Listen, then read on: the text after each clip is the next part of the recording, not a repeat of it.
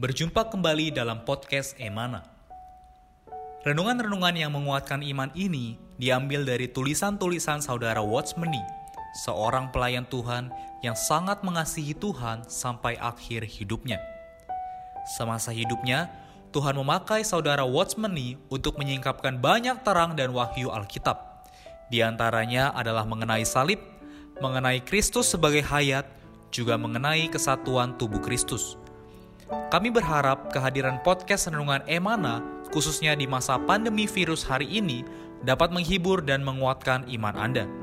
Podcast Renungan Emana dapat Anda dengarkan melalui aplikasi Emana dan Spotify. Anda dapat menghubungi kami pada nomor hotline Emana di 0851 5677 2397. Sekali lagi Anda dapat menghubungi kami pada nomor hotline Emana di 0851 5677 2397. Buku-buku saudara Watchmeni secara lengkap dapat Anda peroleh di toko buku Yasmerin, Tokopedia, Google Playbook, atau di website resmi yasmerin.com. Selamat menikmati seri renungan hari ini. Puji Tuhan, salam damai sejahtera saudara-saudari. Saudara-saudari pendengar podcast Emana, saya senang sekali saya bisa kembali lagi menyapa saudara-saudari di hari pertama dalam minggu ini. Kembali bersama dengan saya, Saudara Richard, dan juga Saudara Hansen. Halo, Saudara Hansen. Halo, Saudara Richard. Amin. Ya, puji Tuhan. Puji Tuhan. Saudara-saudari, hari ini kita akan membahas mengenai ya, sebuah kutipan dari uh, berita buku 12 bakul tulisan saudara Watchmeni, khususnya di dalam volume yang keempat dengan topik belajar dan bekerja. Topik ini diambil dari sebuah ayat yaitu dalam Matius pasal 25 ayat 23. Lalu kata tuannya itu kepadanya, Baik sekali perbuatanmu itu, hai hambaku yang baik dan setia. Kau telah setia memikul tanggung jawab dalam hal yang kecil, Aku akan memberikan kepadamu tanggung jawab dalam hal yang besar. Masuklah dan turutlah dalam kebahagiaan Tuhanmu. Bagaimana tanggapan Saudara Hansen terhadap latar belakang ayat ini? Ya, latar belakang ayat ini mengisahkan kepada kita bahwa kita adalah hamba-hamba Tuhan dan Tuhan adalah Tuhan kita yang sejati. Dan ketika ya. Tuhan kita ini pergi ya, meninggalkan kita, yaitu ketika dia naik terangkat, dia juga akan meminta kita untuk uh, bekerja baginya, yeah.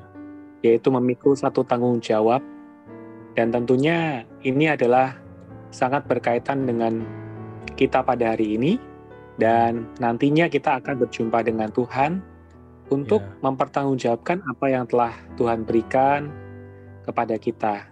Mungkin ini yang menjadi latar belakang ya saudara-saudari sekalian. Jadi hmm. kita di bumi bukan hidup tanpa tujuan. Yeah. Kita hidup di bumi ada satu amanat yang Tuhan berikan kepada kita. Amin. Yeah. Amin. Ya benar ya dari melalui jadi melalui ayat ini kita bisa melihat bahwa kehidupan kita di bumi hari ini ada satu amanat ya, dari Tuhan yang harus kita kerjakan, ada satu tanggung jawab yang Tuhan berikan, yang mana ya, harus kita senantiasa setia, ya pikul, sehingga saat kita berjumpa dengan Tuhan nanti, kita bisa mempertanggungjawabkannya. Di sini ada sebuah kutipan, Amen. dalam kitab Injil ada seorang bernama Petrus. Dia mengikuti Tuhan selama tiga tahun. Ketika mengikuti Tuhan, dia belajar atau bekerja dia bekerja juga belajar. Dia belajar apa? Tuhan Yesus bawa Petrus belajar bagaimana sifat Allah masuk ke dalam manusia. Yang Petrus pelajari adalah bagaimana ia keluar dari pikiran diri sendiri dan masuk ke dalam pikiran Tuhan. Meskipun dalam kitab Injil tidak ada kata-kata demikian, tetapi ada gambaran demikian. Bagaimana pandangan Saudara Hansen? Iya, ketika kita lihat kutipan ini kita sungguh terbuka ya pikiran yeah. kita bahwa ternyata satu teladan dari Petrus dalam kitab Injil, kita melihat bahwa awal mula ketika dia dipanggil oleh Tuhan, sampai akhirnya dia mengikuti Tuhan, dan sampai juga akhirnya dia melanjutkan pekerjaannya dalam melayani Tuhan. Amin. Tentu dalam setiap tahap dia belajar sesuatu, ya. Ya. Jadi kita melihat bahwa dalam hal kita melayani Tuhan, bekerja baginya, setiap proses dalam hidup kita adalah satu pembelajaran. Amin. Dan tadi kutipannya juga sangat menarik ya, yaitu apa yang Petrus pelajari adalah ia keluar dari pikiran dirinya sendiri dan masuk ke dalam pikiran Tuhan. Wah, ini Ya. adalah satu hal yang menarik kita bahas, saudara-saudari, Amin. bahwa pembelajaran ini bukanlah satu pembelajaran yang teoritis ya, seperti kita belajar di sekolah ya. Bukan hanya mempelajari satu teori, tetapi ini adalah satu pelajaran seumur hidup Ya. dari seorang Petrus dan tentunya ini adalah satu gambaran dari pelajaran yang kita juga perlu terima sebagai orang yang mengikuti Tuhan Yesus. Amin. Amin. Ya, puji Tuhan bahwa kita melihat di dalam ya, Alkitab ada satu teladan, ya satu gambaran Amin. mengenai pembelajaran dari Petrus. Ya, dia belajar bagaimana sifat Allah bisa masuk ke dalam sifat manusia. Ya, dan perkara inilah yang juga harus kita pelajari dalam kehidupan kita ya, hari ini. Jadi ada hubungannya dengan kehidupan kita ya, hari ini. Dalam kutipan berikutnya kita bisa melihat dikatakan kalau kita membaca kisah para rasul pasal 1, tampaklah di sana ada satu Petrus yang sama sekali berbeda dengan Petrus dalam keempat kitab Injil. Boleh dikatakan dia sudah keluar dari maksud dirinya sendiri. Dia mengerti Alkitab, juga mengerti nubuat. Dia mengetahui bagaimana memikirkan apa yang dipikirkan Allah. Meskipun di kemudian hari dia pernah gagal lagi, tapi dia sudah belajar cukup banyak. Allah menanggulangi Petrus di dalam waktu, dalam jangka waktu yang lama. Bagaimana pandangan saudara Hansen? Iya, di sini kita melihat ada satu kata kunci ya bahwa Ya.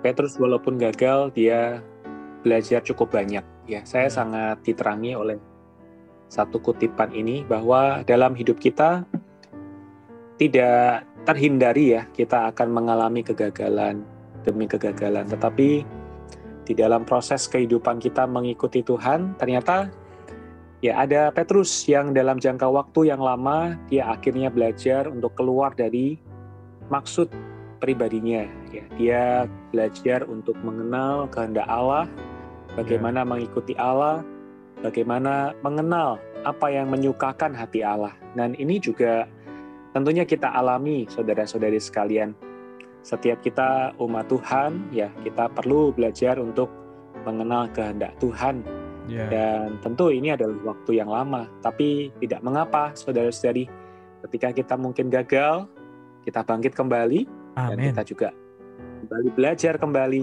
Ya, gagal, belajar kembali. Ini Amin. adalah satu hal yang sangat normal ya. Ya, Amin. amin. Puji Tuhan, hal ini adalah satu hal yang sangat normal. Dari gambaran Petrus juga kita Amen. bisa melihat bahwa dia mungkin dia pernah gagal. Tapi dari kegagalan Iya. itu dia belajar cukup banyak. Ya, Hari ini pun ketika kita mengalami kegagalan, kita jangan putus asa. Dari situlah kita bisa belajar, dari situlah Allah menanggulangi kita. Ya, sehingga kita bisa semakin ya, dipenuhi oleh sifat Allah ke dalam kita. Kemudian berikutnya dikatakan, ketika kita keluar dari maksud diri sendiri dan masuk ke dalam maksud Allah, kita baru bisa mempunyai pelajaran yang sungguh-sungguh dan pelayanan yang sungguh-sungguh. Demikianlah bukan hanya dalam waktu kita bisa berjalan bersama Tuhan, kelak dalam kekekalan juga bisa meraja bersama Tuhan, bahkan mempunyai pelayanan yang lebih indah. Dalam waktu adalah masa kita belajar, bukan masa secara formal melayani. Bagaimana tanggapan Saudara Hansen? Iya, dari kutipan ini juga kita lihat bahwa kita mau terus berjalan bersama Tuhan Ya, dari sekarang sampai nanti kita berjumpa Tuhan, ini adalah satu kesempatan ya yang Tuhan telah berikan bagi kita untuk belajar dengan sungguh-sungguh ya. Iya. Sungguh saya juga bersyukur saya di sini ataupun saudara-saudari sekalian tentu banyak ya yang sudah mengambil jalan untuk melayani Tuhan. Tapi Hmm. kita sadari bahwa semakin kita melayani semakin banyak hal yang kita pelajari ya. Amin. Betul nggak ya saudara? Jadi Iya. ini membuktikan bahwa waktu yang Tuhan berikan kepada kita seumur hidup adalah satu proses pembelajaran dan tentunya kita tidak pernah lulus ya sebelum Iya. kita berjumpa dengan Tuhan.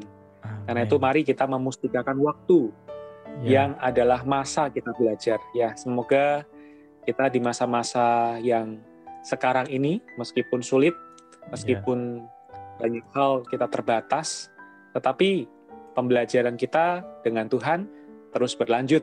Amin. Bahkan semakin lama semakin banyak hal yang kita pelajari bersama dengan Tuhan. Amin. Amin. Benar, bahwa di dalam kehidupan kita, pembelajaran kita di hadapan Tuhan, kita tidak pernah lulus. Dari waktu ke waktu, Amen. hari ke hari, kita terus-menerus belajar. Ya, sehingga kita bisa berjalan bersama dengan Tuhan. Kita juga bisa belajar ya, bagaimana sifat Allah tadi bisa terus ditambahkan ya, ke dalam kita. Ya, sehingga kelak, ya, saat kita berjumpa dengan Tuhan nanti, kita bisa dapat meraja bersama dengan Tuhan. Ya, karena itu hari ini Amin. perlu kita sangat menjadi motivasi kita kita bekerja supaya kita bisa terus belajar di hadapan Tuhan. Ya. Dalam kutipan berikutnya dikatakan, hari ini adalah hari kita belajar. Hari ini adalah hari kita belajar melayani Allah. Allah menaruh banyak jiwa di depan kita supaya kita belajar. Allah menaruh banyak saudara dan saudari di depan kita supaya kita belajar. Di hadapan Tuhan, kita terus belajar. Sebab itu, kita tidak mempunyai pandangan sendiri, juga tidak mempunyai cara kerja sendiri. Bagaimana, Saudara Hansen? Ya, dari sini juga semakin kita melihat jelas ya bahwa kita belajar melayani Allah itu berarti kita tidak mempunyai cara pandang sendiri, tidak Amin. mempunyai cara kerja sendiri. Ya tentunya kalau kita tidak belajar, ya sama halnya dengan orang yang tidak belajar pasti akan menggunakan konsep uh, atau pandangannya sendiri dalam melakukan sesuatu ya. Tetapi dari hal ini kita nampak bahwa kalau kita mau berguna di tangan Tuhan, kalau kita mau menjadi berkat bagi banyak orang, Tuhan perlu kita terus belajar ya. Amin. Sungguh semoga hari ini adalah hari di mana kita terus semangat belajar ya. Amin. Semangat belajar dalam melayani Allah. Amin. Karena apa? Karena Allah menaruh banyak jiwa. Oh, sungguh banyak jiwa ya di Amin. depan kita supaya kita belajar ya. Melayani orang lain belajar. Amin. Melayani urusan banyak perkara, menyelesaikan banyak urusan juga adalah belajar.